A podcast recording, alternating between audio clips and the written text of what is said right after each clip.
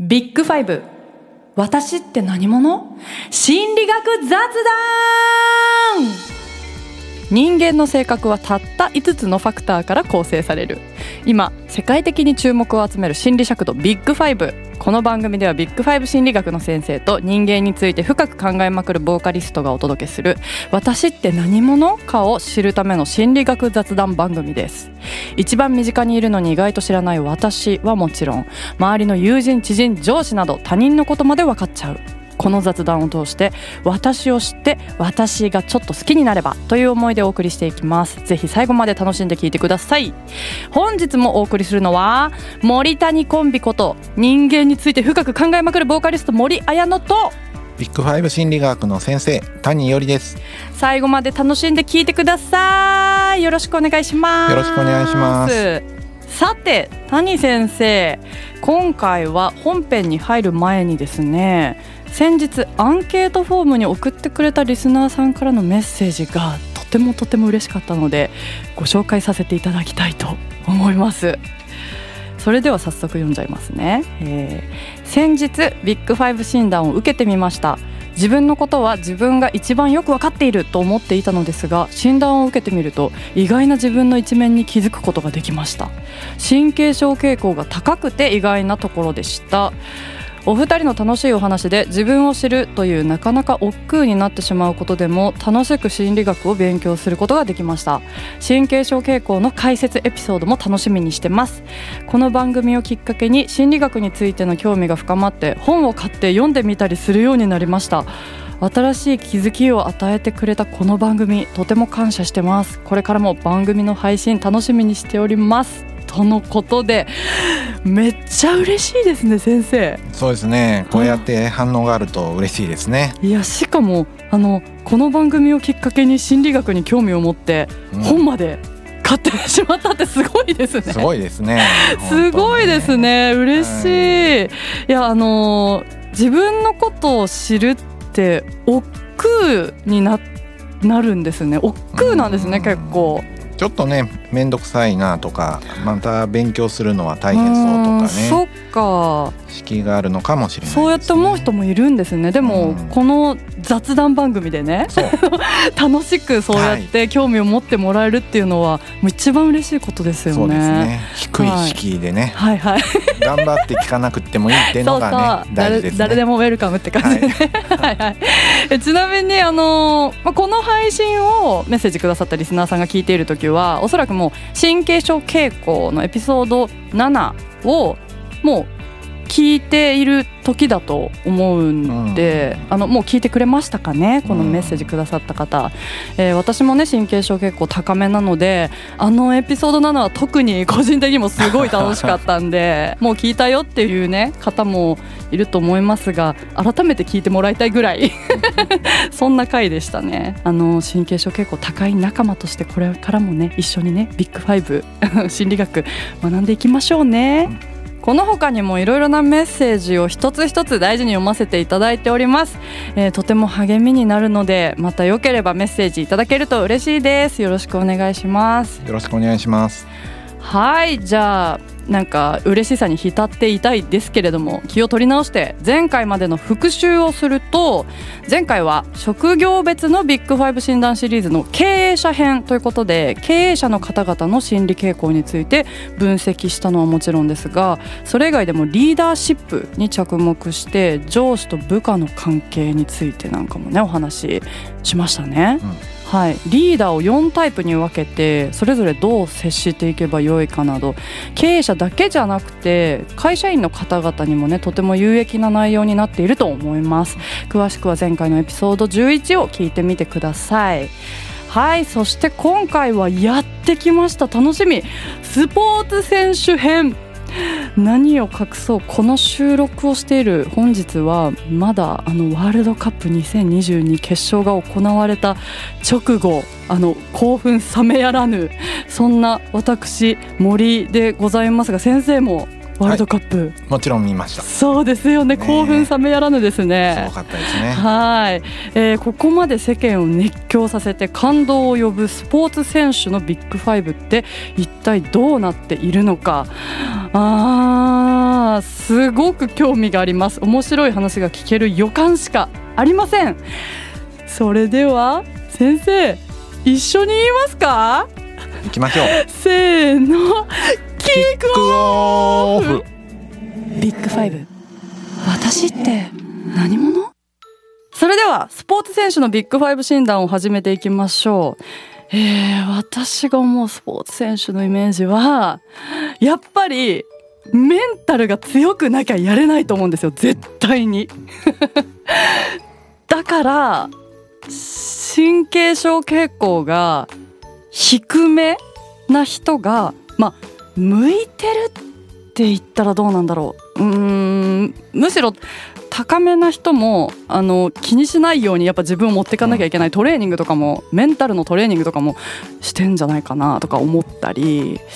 あとはうーんスポーツ選手でもなんかいろんなタイプの選手がいるなって思ってすごいあの友達多くて仲間とよくなんかオフの日はつるんでるみたいなあのインスタを更新してる選手もいれば結構あの休みの日いつも寝てますみたいな。なんかワールドカップに出場してた日本代表のメンバーの選手のなんかいろいろ見ててもああ選手それぞれで性格全然違いそうだなって思うからあの結構外交性とか分かんないですねうん私。ね両方いそうなねうんところだと分かんなくなりますよね。そうですねだからあの神経症傾向は低いに越したことないような気がするんですが、うんそれ以外はぶっちゃけわからないっていうのがうんああるので先生にぜひ聞いてみたいです。はい、はい、まあ、実際のところ、い。まあどうなのかっていうところなんですけれども、うんうん。まああのアスリートこそ、まあ、パーソナリティだけで進路が決められるということはなくって、はい、そうですね。やっぱり身体能力とか技術がないとどうしようもなくて、パーソナリティのウェイトがあんまり高くないようにはあの、うん。見えます。実際のところやっぱりですね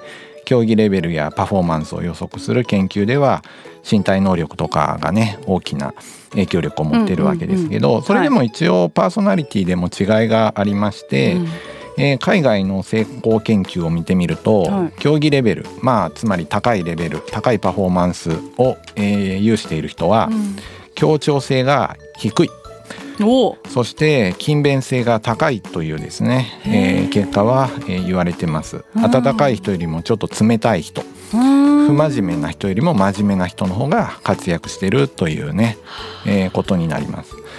えーただですねやっぱりいろんなスポーツを混ぜて分析してますので、うん。日本の研究で、うん。まあ、もうちょっとですね、えー焦点を絞って、うん個人競技と集団競技に分けてですね、はい、えー分析している、えー研究などもあります。うん。個人競技だとはい、協調性が低い人が活躍してます。確かに、はい。自分己との戦いひたすらって感じですよね。そうですね。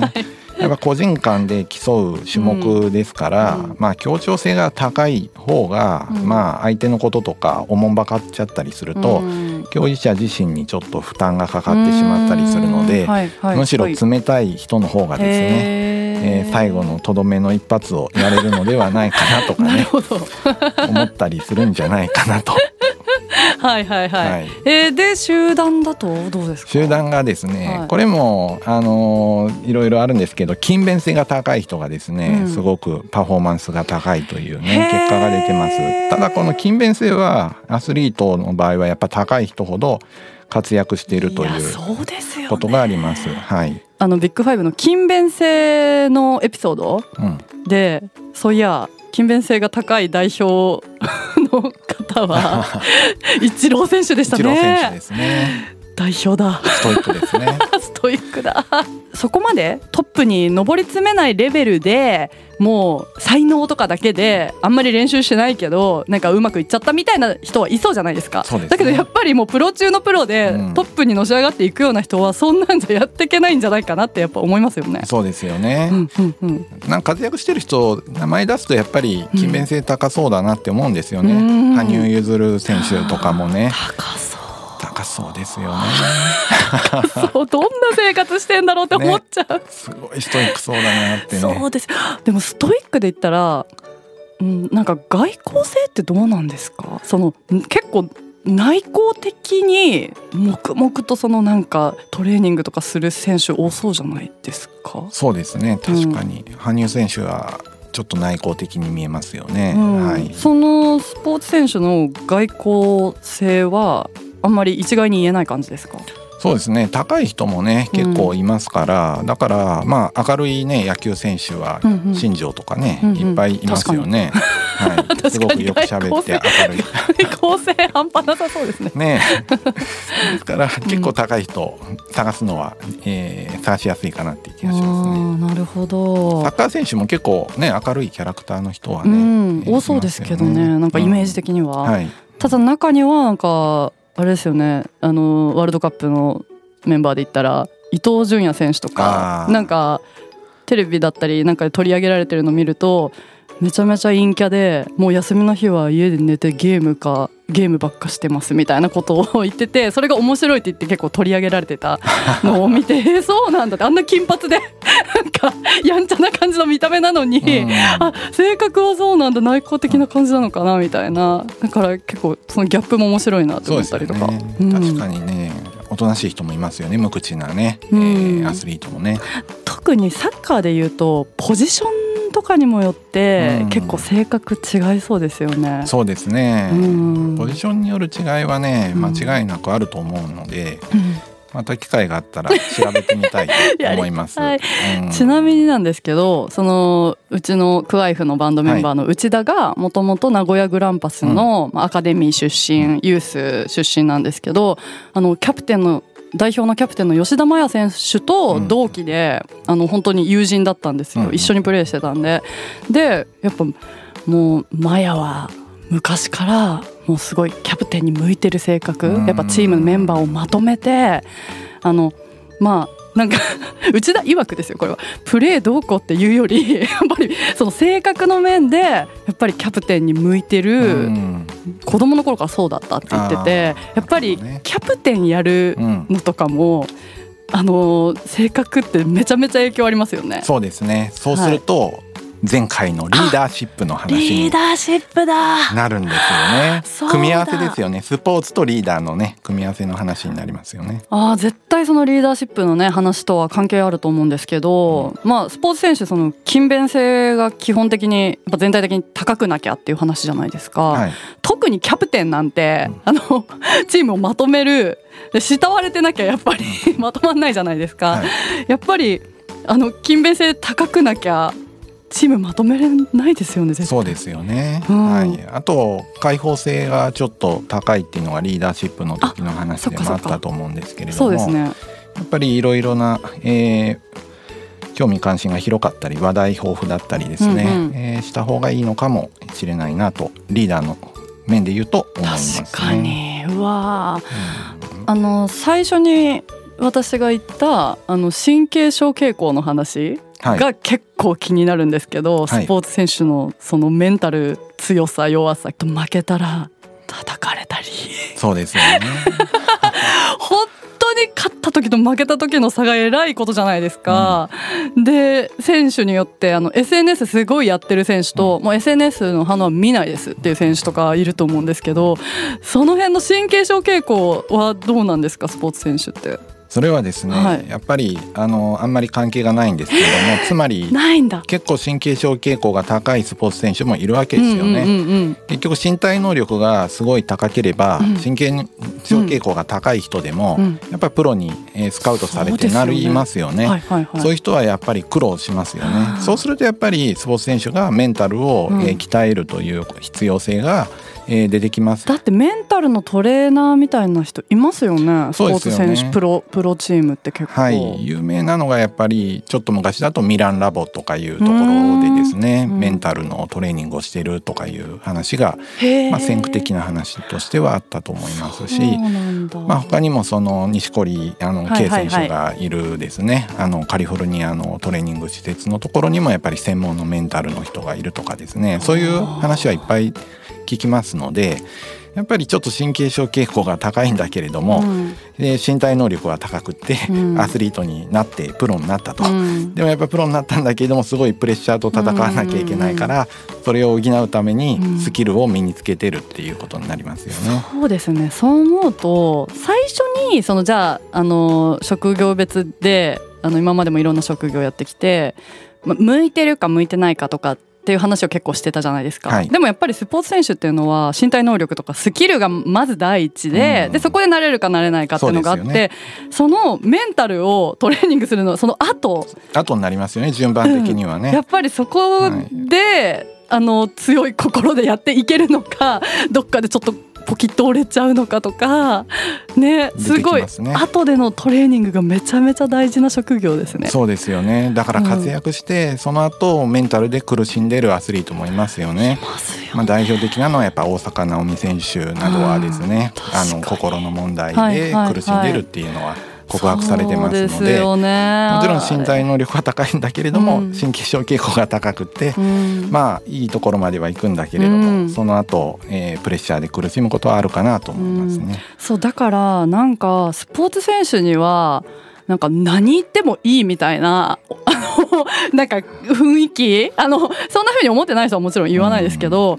なんかもう負けたら結構批判とかも普通にまあされるじゃないですか、はいでもやっぱ普通に人なんだからあのうんやっぱスポーツ選手って強いって感じがしちゃうじゃないですか、それはなんていうの身体能力がすごいから強そう心も強そうって思っちゃうけどやっぱそういう人だけじゃないじゃないですか。そうですね。でしかもなんかインタビューとかでそういう弱音とかをまあ言うとなんか良くないんじゃないかなみたいな世間に思われちゃうんじゃないかなってなんとなくイメージがはい。ありそうだけどなんかその大坂なおみ選手とかはなんかそんなことないんだよっていうのをまあ逆になんかちょっと教えてくれたなって思思って私はあれを見て。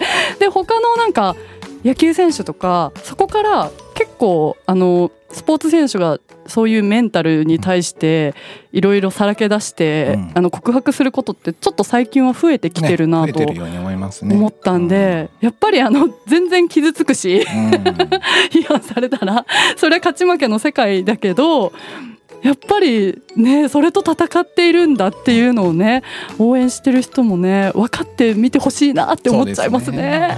そう いうところまで想像してねね。見ちゃいますね。うん。はい、だからやっぱり身体能力だったりがもちろん大事だけどプロでやっていくからにはメンタル、うんそうですね。心をあとはやっぱ勤勉性ですよね。あやっぱ勤勉性なんだ、はい、プロになるまでは身体能力や、うん。えー技でですね、えーまあ、なる面が大きいと思うんですけどやっぱはいなってからですね、特に性格の影響がうんうん。大きくなってくるところがありまして、うん。それこそ、えー競技レベルの高い人たちだけを集めてみるプロの選手だけ集めてみるとかなりその性格で長く続けられるかどうかとか、えーあとは、えー成績が、えーさらに上を目指せるかで変わってくるので。うーん。なってからの方がね性格の影響は大きいかもしれないですよね。もうプロの世界は甘くないぞっていう、ね、甘くない気がしますよことね。ですね。はい、そうなるとあのまあ私はその音楽をやってるんですけどあのやっぱり音楽も練習だったりとか、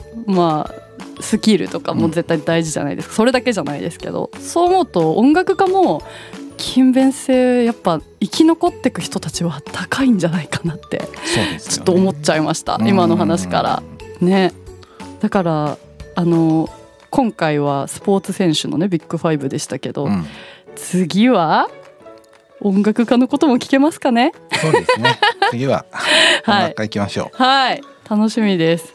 ということで今回はスポーツ選手のビッグファイブ診断というテーマでお話ししてきました。ビッグフ今日のまとめです。スポーツ選手は勤勉性が高い方が多いあ合ってますね はい、活躍している方は特に勤勉性が高いと思います。はい勤勉性が高いあとは私が一番気になってた神経症傾向は、まあ、高い人も低い人もいろいろいるんだけどなってからやっぱりそのメンタルのトレーニングを受けることが大事だそうですね。神経症傾向の面ではね。はいね。て思いましたはい。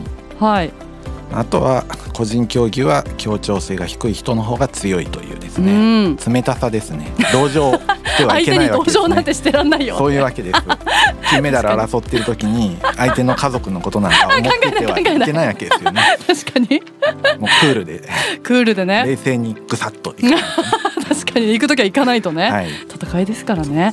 はい。ということでした。いやいろいろ知れてなんかこれからスポーツ選手をあの見る目がまた変わってきそうだなと思います。はい。あの今までもずっと気になって見てましたけどあの人もすっごいメンタル強そうに見えるけど実はそのすごいポジティブにポジティブにポジティブにってあの意識してやってんのかなとか、うん、あなんか見た目は派手であのなんか楽しそうにやってるけど裏ではすっごい努力日々の努力をしてんのかなとかね、うん、見え方がいろいろ変わってくるんじゃないですかね。そうですね。はい。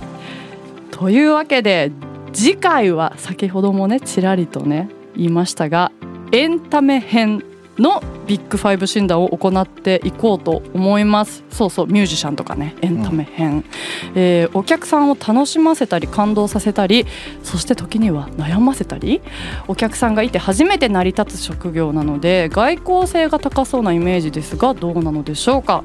ミュージシャンである私森もこのエンタメ業の中で活動している一人として現場のリアルな話をできたらなと思います。次回もぜひお楽しみにこの番組では今後もビッグファイブ分析を通して私って何者を紐解いていきます。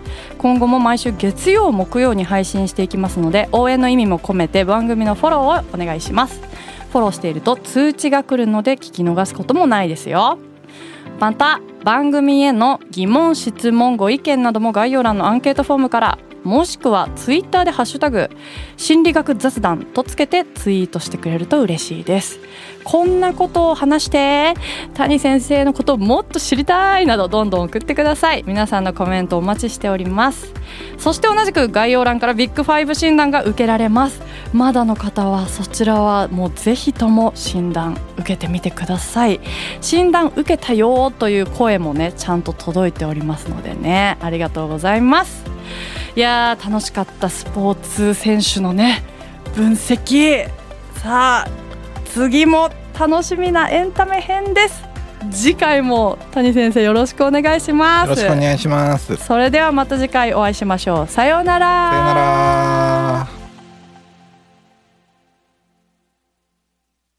ら。ビッグファイブ私って何者？心理学雑談では月額500円でサポーターを募集していますサポーターになっていただいた方には番組オリジナルステッカーをお送りして月1回の収録の一部を見学してもらいながら質問にも答えていこうと思います。詳しくはこのエピソードの概要欄からチェックしてください。あなたもこの番組の輪に入りませんか？たくさんのご参加お待ちしています。